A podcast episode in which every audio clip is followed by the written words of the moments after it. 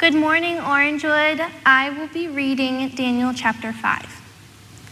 King Belshazzar made a great feast for a thousand of his lords and drank wine in front of the thousand.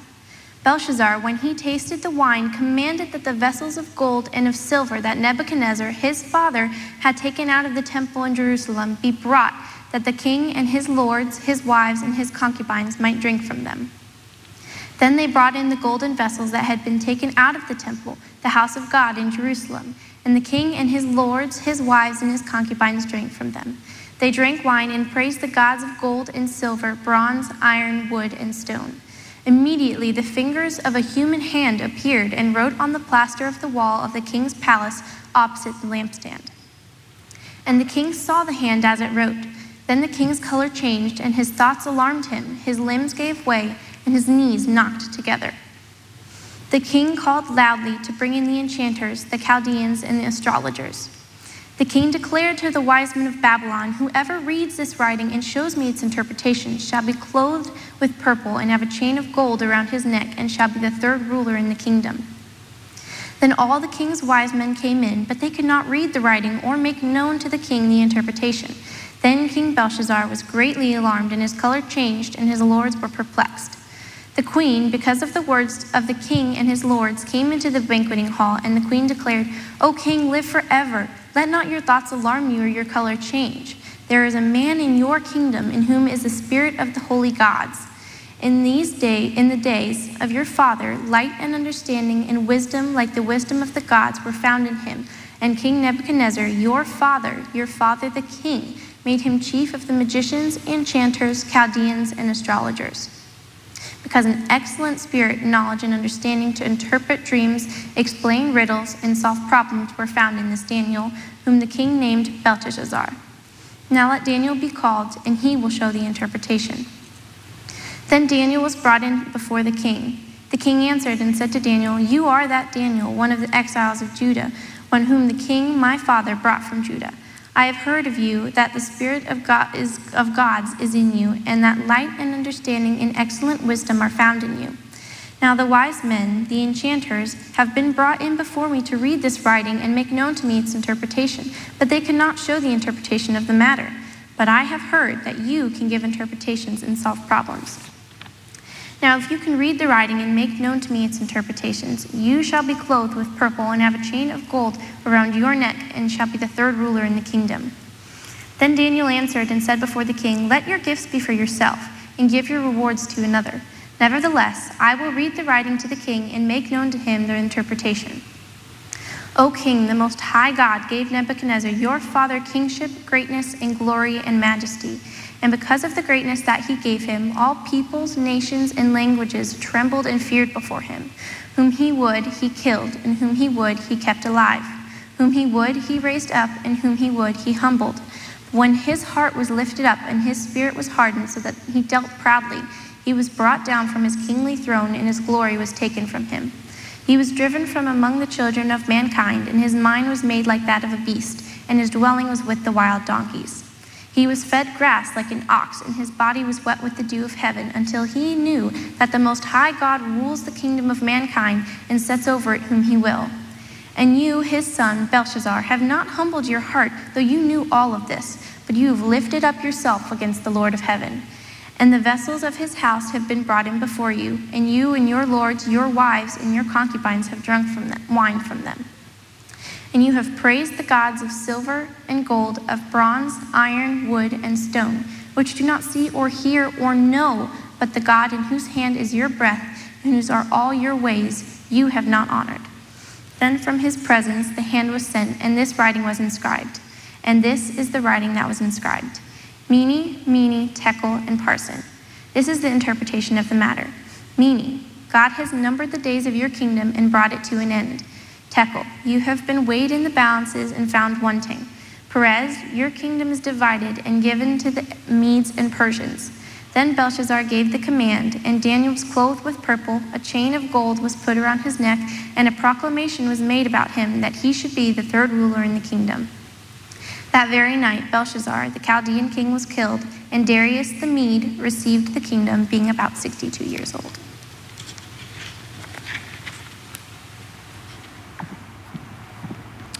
Thank you, Ellie. That is not only a really long passage, but it is full of Aramaic words that she had to pronounce, and I think she did a great job with that. Um, it's very good to be with you this morning. I haven't been here in a while because my wife Brandy and I had a baby, Jude, and he's going to be six weeks old tomorrow. Um, and my daughter Lucy turned two a few weeks ago. And this was the first Easter that she really understood anything that was going on. So we, we gave her some candy and we did an Easter egg hunt for her. And I didn't know if she would really get it, but she loved it. She loved the Easter egg hunt more than the candy or anything like that. But the only problem is now, every time we go in the backyard, she hands me her Easter basket and she wants to find eggs. But of course, there aren't any eggs because nobody's hidden the eggs. And so she'll give me her basket and it has probably 14 or 15 eggs in it. And I'll be like, Lucy, do you see one over there? And when she's looking that way, I'm like chucking eggs behind me, like, and then when she finds it, I act surprised, like, oh, you found one. Great job, Lucy. Well, I think that she thinks that there's some kind of magic going on. She doesn't realize that I'm just chucking behind her every time she puts it back in the basket. But I thought, wouldn't it be surprising if one morning I woke up and there were eggs all over our backyard? And I mean, at first, I would probably think there's got to be some logical conclusion here. Someone's playing a joke, someone snuck in our yard. But what if, just like in Daniel 5, I saw a disembodied hand dropping eggs all over the yard? I wouldn't have any categories for that. And I'd be trying to figure it out. I'd be trying to figure out the answers. And what I have thought about is in ancient Babylon, where today's passage takes place, they settle for all kinds of counterfeit gods. And the wise men, the astrologers, all these people are kind of like distracting them and throwing eggs and saying, Look, it's magic. But then all of a sudden, something truly miraculous happens, something that they don't have categories for, and they need answers, just like our world needs answers. So let's pray and we'll dive into Daniel chapter 5. God, thank you so much for the opportunity to be able on a public platform to open your word and talk about you and proclaim the name of Jesus. I pray through Daniel 5 that you would speak to us, that you would give us the spirit of wisdom, not the spirit of the world. And we pray all these things in the holy name of Christ. Amen. So in verse 1, it says, King Belshazzar made a great feast for a thousand of his lords and drank wine in front of the thousand. And as a reminder, the setting is Babylon because Daniel and many of his friends were taken captive. They were forced to leave their home in Israel to go live in Babylon. So they're exiles. And all the stories that have happened in Daniel up to this point have been in Babylon, and the king has been King Nebuchadnezzar. But all of a sudden in chapter one, it changes all of a sudden we hear about King Belshazzar without any explanation of who he is or what happened to Nebuchadnezzar. And for a long time, historians and biblical scholars couldn't find any record of a King Belshazzar outside of the Bible, so many of them concluded that it was either an error or it was a folk legend or something that was made up just to prop this story up. Because many of the biblical scholars who teach in universities don't really believe the prophecies of Scripture anyway. Even some of them claim to be Christians, but they try to make prophecy and Scripture sound logically and historically palatable. So they say things like, well, Jesus couldn't have known that the temple was going to be destroyed, so that must have been added later. Or Daniel couldn't have known about the fall of Babylon, so that must have been added later. But it's odd to me that you can believe in a sovereign God who created everything from nothing, but you can't believe that he would speak a word of prophecy through a human being or that he would preserve his own word. One of my heroes of the faith is the theologian John Frame. He was one of my professors in seminary. And he was talking about what it's like being a theologian and a philosopher um, in an academic setting, and he said something, and I wrote it down because it was so profound, and I think about it often. He said, Trying to make Christianity respectable is an occupational hazard. in a couple weeks, we're going to be starting a new sermon series on Proverbs, and we'll see that there's a big difference between the wisdom of God and the wisdom of the world. In the wisdom of the world, historians and biblical scholars couldn't make sense of King Belshazzar, so they wrote it off. Here's why the last recorded king in most of the history books, uh, the ancient history books, was a guy named Nabonidus. But in the 1800s, there was a text that was uh, translated, and it spoke about a son that Nabonidus had called Belshazzar. And see, Nabonidus had been absent from the capital city. So, for the last 10 years before the fall of Babylon, Belshazzar acted as a co regent. So, even though he wasn't technically a king, everyone called him king because he lived at the palace and did things the king did. And also, it mentions in this passage Belshazzar being the son of Nebuchadnezzar, but it really just means the successor of Nebuchadnezzar. It's kind of like when we call Jesus a son of David, it means he's a successor to the throne. But this means a couple things. It means, first of all, that we can trust this that we can be sure that Scripture is true, that it's not just some folk legend that's made up. But it's also significant for our story today because it means that a long time has passed between chapter 4 and chapter 5. You might remember that a few weeks ago, Chuck told us that when Daniel and his friends were first uh, taken captive, they were about 17 years old. But here in chapter 5, Daniel is almost 80. And I want you to think about that. He has spent far more of his life in exile than he ever did at home. Maybe he doesn't even remember what home is like. I'm sure for those first few years, he was thinking, I just got to push through this and then things are going to get back to normal. But things never got back to normal. And in fact, um, from what we can tell from the book of Ezra and the book of Daniel, Daniel never got to go back home. As we continue looking at this story, I want you to ask not only how can I be like Daniel, but how am I like Daniel? And right now, even without jumping too far into the story, we're all like Daniel because we're not home. This isn't the home that we long for. We're foreigners, we're strangers. We, we long to be in the new heavens and the new earth in the presence of the Lord. We long for the day that there is no disease, that there is no suffering and mourning. But we don't know how long we'll have to wait for that. And right now, specifically right now, we're like Daniel because our normal has been flipped upside down by COVID 19.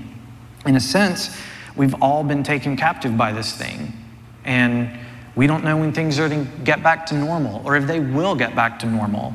So, my prayer and encouragement to us is that, like Daniel, even in the midst of uncertainty, in the midst of exile, that we remain faithful to the one true God, trusting His moving even when it doesn't feel like, it doesn't seem like He is. So let's look at verse 1 again. It says, King Belshazzar made a great feast for a thousand of his lords and drank wine in front of the thousand. This feast was probably a morale booster to key officials in Babylon. And here's why. Cyrus the Persian was already starting to gain ground against Babylon. In fact, we know from other histories that just a few days before this, King Belshazzar's very father had lost ground to this king. So you could say that the writing was on the wall for Babylon, but that would be a cheesy dad joke, so I'm not going to say that.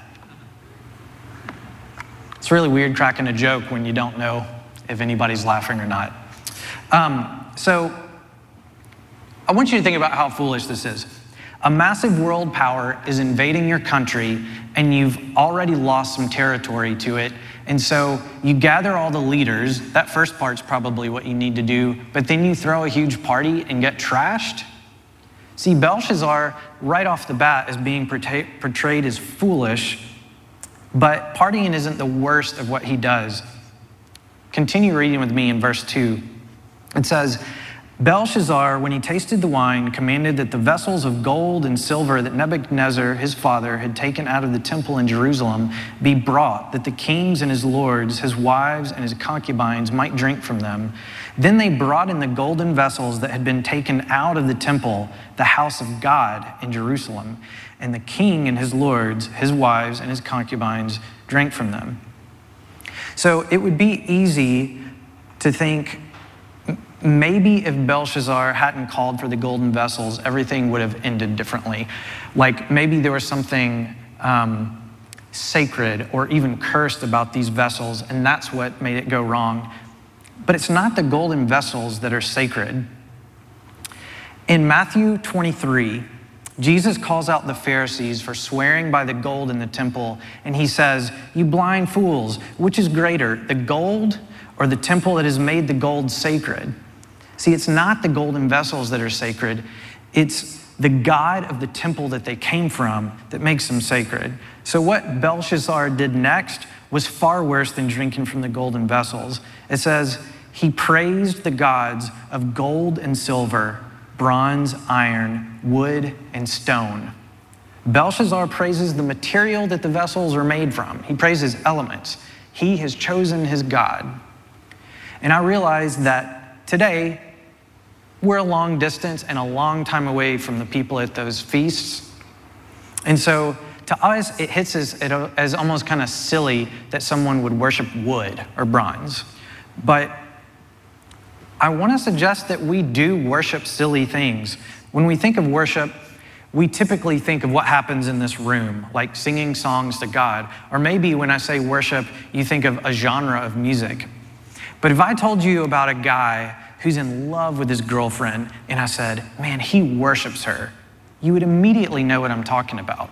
No one would think that that means that he's sitting in front of a wall with words projected on it that he's singing. It means that he thinks about her, that he talks about her, that he talks to her, that he daydreams about her and doodles her name on his notebook.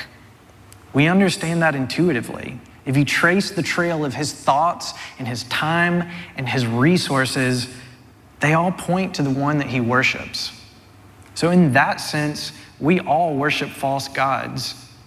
If you trace your time, your energy, your thoughts, where do they lead? I think the God of our culture is human autonomy, human achievement. But even for us who are Christians who don't put human autonomy before God, Many of us worship our cell phones. We worship something that can fit in the palm of our hands. We don't actually bow down and worship it as if it's a God, but in some sense, we look to it for salvation, to fulfill our deepest longings. And we think things like, if I could just get a few more likes, if I could just find the right angle and the right filter, if I could just get this girl to text me back, if I could just find this cheaper somewhere else if I could just answer a few emails before bed, if I could just find the funniest cat video, if I could just find the most stimulating pornographic image, then what? Then it might give us some escape, some reprieve from our stress, from our boredom, from ourselves. But it's only temporary. And when you step back and see it for what it is, it's silly is just like worshiping bronze or wood. And so we have to ask God to show us our hearts, to show us our idols, just like Jack read Psalm 139 earlier. God, show us our hearts. Most of us already know, if we really think about it, what our idols are, but the answer isn't throw your phone into the lake or delete all your social media. I mean, that could be what God's leading you to do, but the problem usually isn't the good gifts that God gives us. It's that we confuse the gifts with he who gives it. And I always think 1 Corinthians 10:31 is a good grid to run things through. 1 Corinthians 10:31 says, "Whether you eat or drink or whatever you do, do it all to the glory of God." So whether you drink from golden vessels or you post to Instagram, do it all for the glory of God. But if there's anything that you put your hand to that you can't do for the glory of God, it's probably not worth doing. Let's get to the handwriting on the wall. Verse 5 says, Immediately, the fingers of a human hand appeared and wrote on the plaster of the wall of the king's palace opposite the lampstand, and the king saw the hand as it wrote. We don't get a lot of details about what this hand looked like. I don't know what you picture when you think of the hand. Maybe you picture a little mark size hand like this, or maybe you picture a huge God size hand, but we don't get to know. In fact, from the text, it's not even clear, clear whether only King Belshazzar saw it or whether everyone saw it. But what is clear is that it freaked him out. Maybe he thought he had drunk too much, but it got his attention. Verse 6 says, Then the king's color changed, and his thoughts alarmed him. His limbs gave way, and his knees knocked together. So, three times in the story, it mentions the king's color changing, which was more than just saying he was blushing. It was saying he was scared to the point that it was making him sick. And the ESV politely translates this passage to say, Belshazzar's limbs gave way. But that Hebrew expression, what it actually means is something like he pooped his pants. That's right. So we've all like said some version of the expression, oh, that scared the poop out of me, or oh, I thought I was gonna poop my pants. But has that ever actually happened to you? If it has, I'm gonna need to hear that story, so maybe you can shoot me an email later this week. But that actually happened to Belshazzar. He's freaked out and he needs answers. He needs to know what this writing says. And so he called the best and brightest according to the wisdom of his culture. And he said, Whoever reads this writing and shows me its interpretation shall be clothed with purple and have a chain of gold around his neck and shall be the third ruler in the kingdom. So, why the third ruler in the kingdom?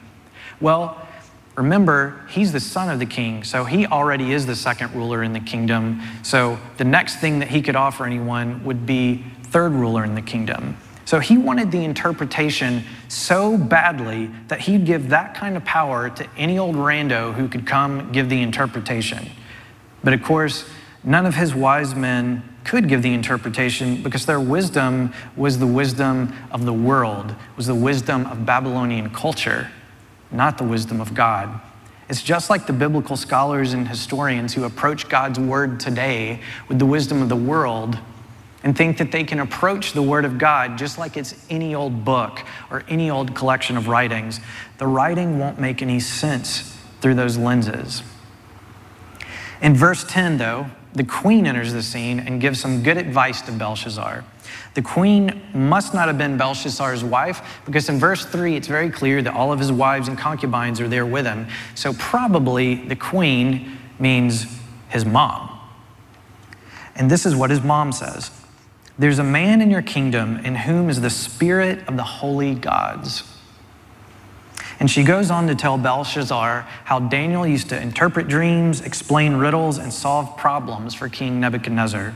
So Belshazzar calls for Daniel and tells him, I've heard of you that the spirit of the gods is in you, and that light and understanding and excellent wisdom are found in you. And again, Belshazzar tells Daniel that if he can interpret the writing, he'll give him the purple and the gold, and he'll make him the third ruler. And in verse 17, Daniel gives what I think is the most subversive, punk rock, cool response that he could have possibly given to the king. He says, Let your gifts be for yourself and give your rewards to another. Nevertheless, I will read the writing to the king and make known to him the interpretation. See, Daniel doesn't value what that culture values. He's not interested in that kingdom because he knows who the true king is. But so that God, the true authority, may be glorified, he interprets the writing on the wall. But before he does, he gives Belshazzar a history of God's authority and hand in the history of Babylon. He says, the Most High God gave Nebuchadnezzar, your father, kingship and greatness and glory and majesty. And see, Nebuchadnezzar was world renowned. He had built this massive empire, he was very wealthy, and he was very innovative. Everyone knew who King Nebuchadnezzar was. And Daniel's saying, the Most High God gave all that to him. But he took it all away again when Nebuchadnezzar got too big for his britches. You might remember last week, Pete, Pete preached on Daniel 4, where Nebuchadnezzar kind of looked at everything that he had done and he said, That's me. I did all that. And Nebuchadnezzar was driven from among men and lived like an animal. And here Daniel tells Belshazzar that Nebuchadnezzar was like this until he knew that the Most High God rules the kingdom of mankind and sets over it whom he will. He doesn't just rule Jerusalem, he doesn't just rule a temple, he doesn't just rule even Babylon. He rules the kingdom of mankind. And with this, Daniel shifts the spotlight onto Belshazzar. In verse 22, Daniel says, And you, his son, Belshazzar, have not humbled your heart, though you knew all this. See, this is crazy. He knew all this. It might be easy to think up to this point that maybe he didn't know the stories of Daniel or he didn't know about the God of Israel. But Daniel says, You knew all this, and you still chose to drink out of the golden vessels. You knew all this, and you still chose to worship wood over the Most High God. Daniel says, You've praised the gods of silver and gold, of bronze, iron, wood, and stone, which do not see or hear or know. But the God in whose hand is your breath, and whose are all your ways, you have not honored. So then Daniel proceeds to interpret the writing. And as Maggie told us in her O Kids lesson, there are four words inscribed on the wall Mene, Mene, Tekel, and Parsin. Most of the Old Testament is written in Hebrew, but these are Aramaic words because that was the common language in Babylon. And there's part of me that wants to geek out and talk about Hebrew and Aramaic writing systems because it pulls some cool things out, but I'd probably be the only one who cared about that. But I will tell you this all of these words are nouns, and they're nouns for units of money. And they go down in denomination until the last one is like a half shekel or something like that. So it would be kind of like if he said dollar, dollar, quarter, half penny. But then Daniel takes the noun roots of these words and he turns them into verbs.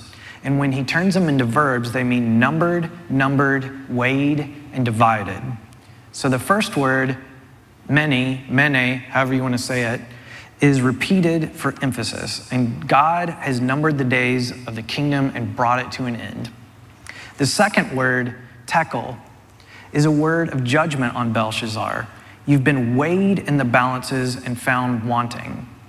And the last word, parsin, sounds like the Aramaic for both divided and the Aramaic for Persia, who is going to take over the Babylonian Empire. So the writing on the wall was doom for both Belshazzar and his kingdom.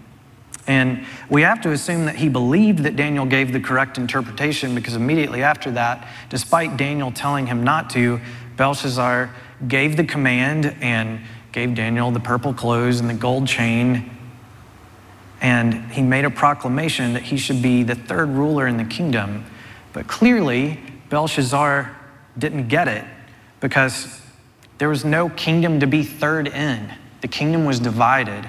And sure enough, that very night, Belshazzar was killed and Darius the Mede took control.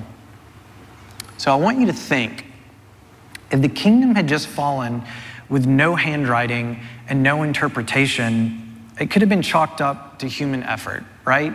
Um, they could have just looked at it and said, well, the Medes and the Persians had great military tactics, and Belshazzar didn't do a good defend, job defending, and so that's why the empire fell. But because of the handwriting on the wall and its interpretation, it was clear to everyone that heard it that God was behind this thing, that He was acting, that He was moving, because He said it was going to happen before it happened. But think how different this story would be if there had been no Daniel. Think how different the story would be if no one had come to interpret the writing. What if Daniel had hated the Babylonians and said, I'm not interpreting that for you? Or what if he had been scared and just stayed home and said, I'm just going to let them figure it out? As we ask ourselves what this story has to do with us, I hope that we can see Daniel as an example, one who doesn't get distracted by what distracts our culture. and one who doesn't worship the false gods, but worships the one true God. But I also want us as Christians to see how we are Daniel to our world. Look back at what Queen, the Queen said about Daniel in verse 11. She said, There is a man in your kingdom in whom is the spirit of the holy gods. Christians, this is you and me one in whom lives the Spirit of the Holy God. Jesus Christ died on a cross to pay for our pride, our idolatry, our fear, our hurtfulness, our sin. He died for the sins of all of those who put their faith in him. He died and rose again to rescue us and not just give us a momentary escape like a glass of wine or like a video game or like binging something on Netflix. He came to set us free for all eternity. And to those of us who call Jesus Lord, He has given the Spirit of the Holy God. See, our salvation isn't something to be hoarded because we didn't do anything to earn it. And we're not supposed to hunker down and wait for the afterlife while the world falls apart around us. There's a message that God has for the entire world the message of Jesus Christ, and only we who have the Spirit are able to interpret it. Listen to what the apostle Paul says in 1 Corinthians chapter 2. He says, "Now we have received not the spirit of the world, but the spirit who is from God." That we might understand the things freely given us by God. And we might impart this in words not taught by human wisdom, but taught by the Spirit, interpreting spiritual truths to those who are spiritual. The natural person does not accept the things of the Spirit of God, for they are folly to him, and he's not able to understand them because they're spiritually discerned. The spiritual person judges all things, but is himself to be judged by no one. For who has understood the mind of the Lord so as to instruct him? But we have the mind of Christ. We have the mind of Christ. Can you fathom that? We have the mind of Christ. Because we have the mind of Christ, because we have the Spirit of God, all the things the queen said about Daniel is also true of us. We have knowledge and understanding. We can explain riddles and solve problems. We are to interpret the Word of God to a lost world. But if we value what the culture values, we'll keep our mouths shut. If what we want most is to be liked, or to be popular, or to be respected, if what we want is the gold chains and the purple clothes, we'll keep our mouths shut. If what we want is for all of them to pay and get what they deserve, we'll keep our mouths shut.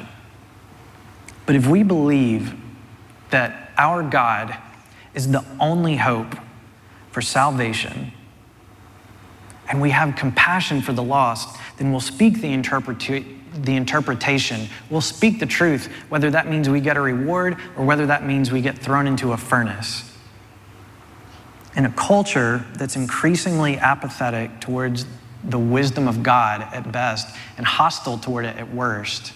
And at a time when the entire world is thrown into chaos and is vitally aware we are not in control, let us speak the words of truth to the world. And let us speak those words humbly and boldly. Let us speak them with love. Pray with me. Holy God, you are wisdom. You are wise in ways that we can't fathom. And because of nothing I've done, nothing I could ever do, but because of the love of Jesus Christ, you have given us wisdom. Lord, would you give us hope in the darkness? Would you give us boldness in the face of what be, may be unpopular, in the face of what even caused persecution.